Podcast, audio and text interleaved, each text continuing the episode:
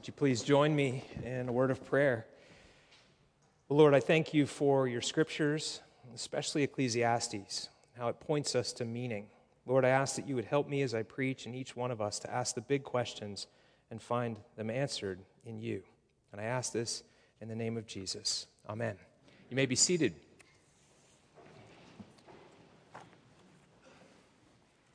So there are different kinds of sabbaticals, different purposes. Sometimes people take a sabbatical to go off and do like an advanced study kind of thing or write a book or or sometimes people go off because they know they're going to change ministries and so it's a time of just kind of clearing the smoke. Mine was one that was focused on rest and reflection. And so I, I wanted to do three things with this summer. Uh, one is I, I wanted to visit a bunch of other churches, especially Anglican churches, because I'm always busy on Sunday mornings. So I got to see 10 different uh, Sundays, different experiences, which was really helpful.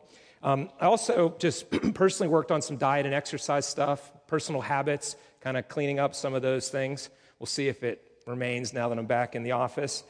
Um, but probably the biggest thing was to step back from ministry and, and slow down a bit and reflect. Uh, I thought I'd much rather work on other people's problems than my own soul. And so it's, it's a hard kind of work to do that, to be quiet, to have solitude. It's tough. And slowing down, what I started to see was how fast life is moving. When we were parents of young kids, the saying was, the days drag on, but the years fly by. And I found that to be true in my experience this summer. I was thinking of that um, passage from, from Psalm 90, where it says, The years of our life are 70, or even by reason of strength, 80. Yet their span is but toil and trouble. They are soon gone and we fly away. And then the psalmist, in the words of Moses, it's called a psalm of Moses, says, Teach us to number our days, O Lord, that we might gain a heart of wisdom. What an interesting prayer, that we might gain a heart of wisdom. So, you know, I'm going to say something here that to some will sound ridiculous on both ends of this, but um, I feel old and that I turned 50 coming February. Now, to some of you, that sounds really young. To others, that sounds like I'm falling off the edge of eternity. I realize that's a perspective thing. I understand that. But, you know, 50 is halfway to 100, and most people don't live that long. So mid, middle age is not 50. That's more like 40, maybe. See, I'm in the danger zone already. So uh, uh we celebrated 26 years of marriage this week. Our kids are on the backside of college. We have a junior and senior in college. I've got way too many friends with cancer and one who just survived a heart attack. Like, those are existential situations where you start asking, what is life about? Where are we headed? What does this mean? So it was fitting to be kind of looking at Ecclesiastes and getting ready for this, this new um, sermon series. Dallas Willard, one of my heroes, said that any person who wants to grow in spiritual maturity will make use of silence and solitude. Those two spiritual dis- disciplines will be part of that process. You just have to get alone and get quiet to start seeing what's going on in your soul. So I wonder about you. Have you been doing any of that introspective work, or am I the only one that's, that's looking inward? It's easy to stay busy and not pay attention to what is going on in our soul. So um, there were a couple of questions generated by song lyrics, two in particular that bounced in my head all summer. One was from a John Mayer song, an older song, where he sings, Am I living it right? In other words, am I, am I doing this life correctly? I'm living my life, you get one. Am I doing it right in a good and right and righteous way? And then the other one was um, the question Does anything remain after our life is gone? Does anything remain? And I'm thinking about that song, One Thing Remains, that we sing in here from time to time. Your love never fails, it never grows old, it never, that song, it never runs out. One thing remains. God's love remains. But I jump ahead there. Don't jump to the, to the solution just yet. Back up and stay in the pain of asking the question of what is the meaning of life. So, we're going to study Ecclesiastes. Um, it's on page 551 or 53, I forget what it was, in the Pew Bible. I want to look at some of these verses specifically. And as you get there, um, uh, I'm mindful that one pastor I heard preach on this said, you, you can only handle three or four sermons on Ecclesiastes because it's just too depressing. I disagree wholeheartedly, and we're going to do way more than three sermons on it. I think that it actually is really helpful, but it does require us to look at the emptiness of secular pursuits. In other words, pursuing goals apart from God, seeking things without God being in them and for Him as the ultimate end and purpose. there's an emptiness to that. And what it does is it actually points us to the joy and the hope of the Christian message. And in that regard, it's not in any way despairing or too hard. It's actually great, quite joyful. So, um, Ecclesiastes 5:18 is not dour in any way. It says um, a little bit later, the, the teacher says this. Let me, let me read something to you. It says, Behold, I have seen to be good and fitting to eat and drink and find enjoyment in all the toil with which one toils under the sun the few days of his life that God has given him. For this is his lot. Everyone also to whom God has given wealth and possessions and power to enjoy them and to accept his lot and rejoice in his toil. This is the gift of God. For he will not much remember the days of his life because God keeps him occupied with joy in his heart. In other words, the hardship as well as the blessings, if lived in joy, are a great gift. And the writer says that. So this is not a book of like despair. It's actually a book that shows futility in some pursuits and says, here is the way to live. It's giving us some real help. Now, the very first question asked of this book is in verse 3. The, the preacher, the teacher says, What does man gain by all the toil at which he toils under the sun? What do you gain? That's the question. And the, the big problem is you will die, death will come to all of us, and history will erase each one of us. I don't care how important you are in this life, give it enough time, and history will forget you. Death and history are the problems. Now, Jesus is saying, I've come that they might have life and have it abundantly, so it's not dour, and there is hope here. Leo Tolstoy, the, um, the famous author of War and Peace and a number of other books, in his book Confession said, It was this question, what does man gain by his work? It was this question that drove me to the brink of suicide and then to Christianity. He says, his question was, What meaning is there in my life that my own inevitable death won't erase? That question drove him almost to the point of suicide. And then it drove him to Christ. And then he's writing in his confessions about how he became a believer. What does man gain from all the work? Now, given what he says in verse 2, the blunt statement in verse 2, vanity of vanities, says the preacher, vanity of vanities, all is vanity. It's really a rhetorical question in verse 3. The answer is nothing. What does man gain by all his striving? Nothing is the answer that he wants you to come to. Now, that's not the end of it, though. But I want to point out two important words that will keep coming back throughout all of Ecclesiastes. In fact, in the ESV, there's a footnote on these Hebrew terms. And sorry to go language on you here, but we really do have to look at the language. The word translated as preacher in the ESV is the Hebrew word kohelet.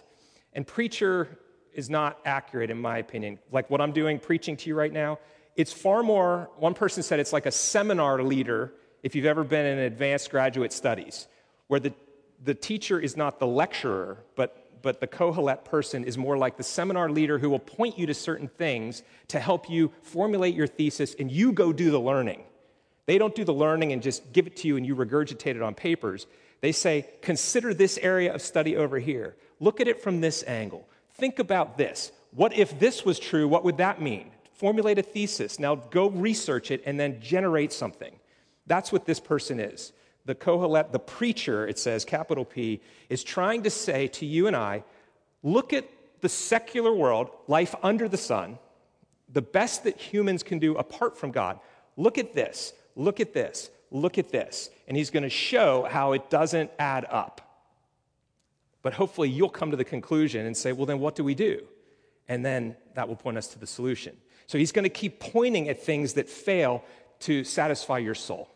That's what we're going to find in here. So that's an important word. The other one is Hebel, the word translated here, vanity of vanities, like the highest of all vanity, holy of holies, king of kings, lord of lords. This is the greatest of vanity. But the word most literally means mist or vapor or breath. Vanity means more meaningless, but think about your breath for a minute on a cold morning. You see it, right? It's a physical thing that comes out, it's real, but it's very temporary. Before the next breath comes out, the first one is gone. And if you try to grab it, you can't catch it. So every time the word vanity comes up in ESV, think more concretely in terms of a breath on a cold morning or a mist or a fog. It's very temporary and it can't be quite grabbed. It's ephemeral, it's fleeting. This has to be in our minds as we go through this. It's lacking a certain substance and it's disappearing. It's elusive, something like that. So, gone fast and you can't grasp it. And this is not the only place in the Bible where that idea uh, occurs. Um, for instance, Isaiah 40, verses 6 and 7 says, A voice says, Cry. And I said, What shall I cry? All flesh is grass, and all its beauty is like the flower of the field. The grass withers and the flower fades when the breath of the Lord blows on it. Surely the people are grass. There it is, Isaiah talking about how elusive life is, how fleeting, how thin. So that's not just Ecclesiastes, it's, it's all through the scriptures. Now let's look at the actual introduction here to this book. In the very first chapter, he says some things that are helpful. Verse 3, he says, A generation goes and a generation comes. We would normally say it the other way, right? Some people come and go. He says, Go and come because he's not the generation itself. He's standing outside of it and he's looking. One generation comes on to the to the scene of the world stage, and then it moves by. Here come the, the war generation, the builders, and then they go. And then the baby boomers come, and then they go. And Gen X comes, and then it goes. And the millennials come, and then it goes. He's looking from outside of the situation and saying, See, it's just one after another after another. It's fleeting, it's moving by, it's like this vapor, this breath. It's going quickly. Consider that. And then in verses 5, 6, and 7, he says, Look at the earth, the physical earth. And he looks at the sun and the wind and the rivers. The sun every day rises and it sets. Of course, back then they were thinking the sun is going around. We know it moves in a different pattern, but from our vantage point, here comes day, night, day, night, over and over and over. The years go by. It just seems like it's endless. And then he says, consider the wind. The trade winds come, comes from one direction, it goes the other way, but then it just keeps coming back around. Every year, the seasons, he's, just, it's not it's somewhat static, it's not changing. The circle, the pattern. The rivers, they run down into the sea and it doesn't fill up. Now, we know it's because it evaporates, it goes in clouds, and it rains back down. It's still that same cycle. He's looking at the physical earth and saying, it just keeps moving like a, well, I might say like a hamster wheel. It's just turning. The cycle of life, it just keeps going, it keeps going.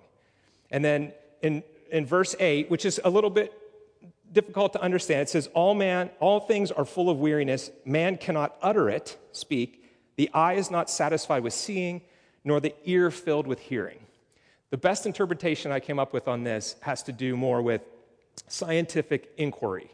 God has given us this incredible universe, and we have the task of living in it and stewarding it and exploring it, and it does point us to Him. But it seems that every time we make some advance, we find three more questions. Every time there's a new scientific breakthrough, it doesn't solve the problem or exhaust it, it just opens up even more understanding on the macro level and the micro level. We cannot ultimately get it figured out, but we keep exploring. That's part of this cycle. We just keep learning about new things, and there will always be new things to learn about, says the teacher. He says, Consider these things. And then he comes in verse 9 to the famous statement, almost exhaustively there's nothing new under the sun. You've probably said it, you've heard it said for sure. But you might say, well, wait a minute. There are new breakthroughs. In fact, in our life, so many things have changed thanks to scientific advancements in technology. The smartphone. You can pick up your phone right now and call the other side of the world and talk to somebody in India. That's new. But Kohelet would say, actually, that's not new. It's data and it's communication. There have always been ways to pass along information, and there have always been ways to communicate. This is just another iteration of the same thing that's always been there. And frankly, did it solve problems? It generated just as many as it solved. Nothing new under the sun, right? He's saying, consider, is there really anything new? Or is it just a different iteration? Then, the, then he comes to the, the toughest verse, verse 11. There is no remembrance of former things. And the ESV footnote says, or people, things or people. Nor will these be of any remembrance or later things yet to be among those that are to come. So there's a generation coming, and there will be great people in that generation, and they will be forgotten as well. Death and history. Death will wipe you out, history will erase you. That's what he says here. It's interesting, you know, my big idea off this first chapter that I think we have to wrestle with is the idea that the universe, by God's appointment, is arranged in such a way that it does not reward individual striving. If you try to say, God, you stay away, I'm going to make a name for myself, I'm going to be satisfied, I'm going to pursue things that will satisfy my soul, everything will go against you. It will fight back, it will push back. All these things that the teacher is pointing to will say, Good luck with that. The universe will not reward that. You were made for God and can only be satisfied in Him. But people will keep trying. It's interesting how death sometimes will give a really helpful and good perspective. I have a quote here from Steve Jobs, but before I read that, let me read one from a scholar named uh, Iain Provan, who wrote the New International Version application commentary on Ecclesiastes. He says, The universe is not designed to enable gain. What gain is there by all our toil? asked the, the preacher, Kohelet. The universe is not designed to enable gain to happen, and those who attempt to fly in the face of reality can only ever know grief and frustration in the end. So here's Steve Jobs in a, in a biography. After he had, he's the guy that started Apple computers and all, all that stuff. He's got cancer, he's feeling very sick, he's, he knows he's dying. He says, I'm about 50 50 on believing in God. For most of my life, I've felt that there must be more to our existence than meets the eye. I like to think that something survives after you die. It's strange to think that you accumulate all this experience and maybe a little wisdom and it just goes away. So I really want to believe that something survives, that maybe your, conscious, your consciousness endures. And then he got quiet for a long time, said the interviewer, and he said, But on the other hand, perhaps it's like an on off switch click, and you're off, gone. And he paused again and said, with a smile, Maybe that's why I never like to put on off switches on Apple devices. There's something in us that is grasping for the eternal. We don't like the fact that this is all there is. The universe is pushing back against that idea of self made man to make us consider God. And the sooner we figure that out, the better. So Kohelet is saying, consider you can't do this life on your own. You will not succeed at it. Now, thankfully, he's saying under the sun. He's looked at the world in the, he's, he's writing in the voice of King Solomon, who basically had everything you could imagine you know, wealth, pleasure, wisdom, he had all, everything, everything the world could possibly go after. And the writer, who might have been Solomon, but probably wasn't, it doesn't matter, is he's channeling that idea and he's saying, looking under the sun, the best the world can offer, consider these things. Now, we, on this side of that cross and the resurrection, are looking above the sun. We know there's a God who is above that, and he has actually entered into it. He has some things to say about it. The scriptures don't stop with Ecclesiastes. There is a New Testament that comes and fulfills these themes. So consider, for instance, the gospel reading today. Jesus says if you want to save your life, you actually have to give it up and lose it. But if you try to cling on to it, you'll lose it. His invitation is take up your cross daily and follow me, Jesus. What did Jesus do? He entered into this futile and broken universe and then redeemed it and he did it by not hanging on to his life, but literally dying for us on the cross. And in so doing, he defeated death. Couldn't hold him down. On the third day, he rose to life. Death could not stop this God. And that the history books will never forget the cross forever. That will always be talked about. There are more people that know about it now than throughout history had ever heard of it. And there will keep being more and more people telling this story. It's not going away. History will not forget that, and death has not gotten the last word. The one who conquered death does. So there's this incredible hope that fulfills these themes. Jesus defeated death, and history will never erase the cross. And the question is there anything new under the sun, with the exception of maybe the smartphone? Yeah, there is. Let me jump to the back of the book. I'm in Revelation here. There's a picture of the heavenly worship that goes on for all eternity. There's all these creatures, including angels, around this throne. And it says and they sang a new song. A new song.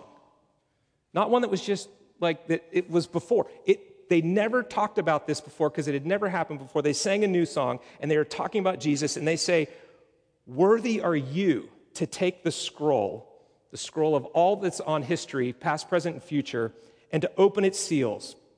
For you were slain, and by your blood you ransomed people for God from every tribe and language and people and nation, and you have made them a kingdom and priests to our God, and they shall reign on the earth. What God did in sending Jesus and what he did on that cross created a new song that will always be sung. There is actually something new under the sun. The one who was above the sun entered into this world and redeemed it. That's the, that's the answer, that's the solution.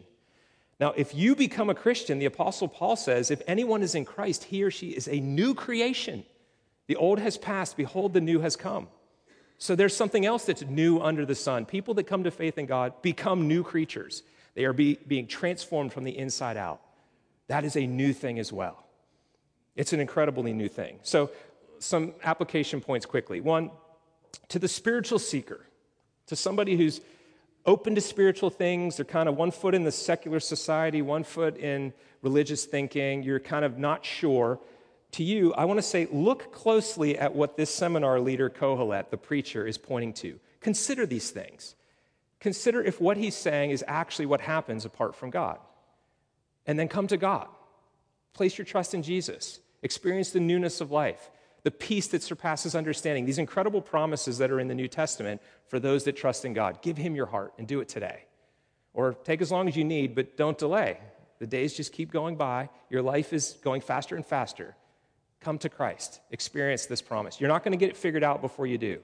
At some point, you just simply have to trust Him and then experience it, and then He'll keep adding to your understanding over the years.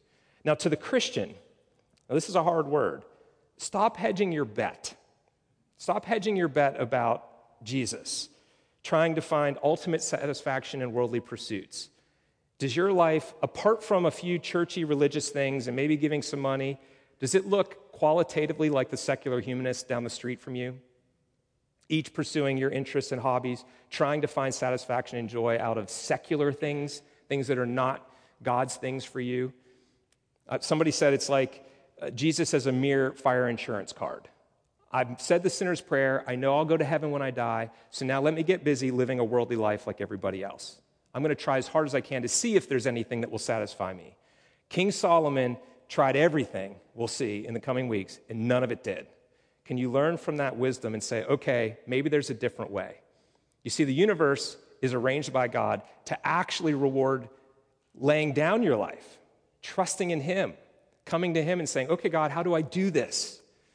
The famous missionary that died trying to lead people to Jesus, Jim Elliot, um, had a quote that said, He is no fool who gives what he cannot keep to gain what he cannot lose. And Jesus is saying, if you want to come after me, deny yourself, take up your cross daily, and follow me. Do it the way Jesus did it. Now, I can't tell you personally what that's going to look like. I can tell you there's an abundant life in it, and every time I've done it, it does lead to a kind of peace and every time I've tried to satisfy myself with the secular pursuits, it has been frustrating and futile. So I want you to ask him personally Jesus, what do I have to let go of today? What does my cross look like today? What thing am I trying to find as my functional Savior apart from you? Show me what that is and give me the courage to lay it down, to put it to death.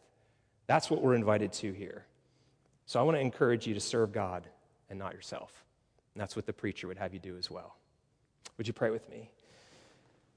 Lord, we're in the deep end here, and it's the only place where we can find satisfaction. And so I pray that you would come and encourage us.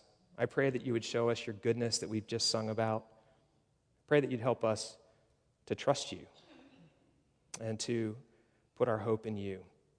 And Lord, for anyone here this morning who has not given you their life, would you give them the gift of faith to trust you and let them experience the newness that comes?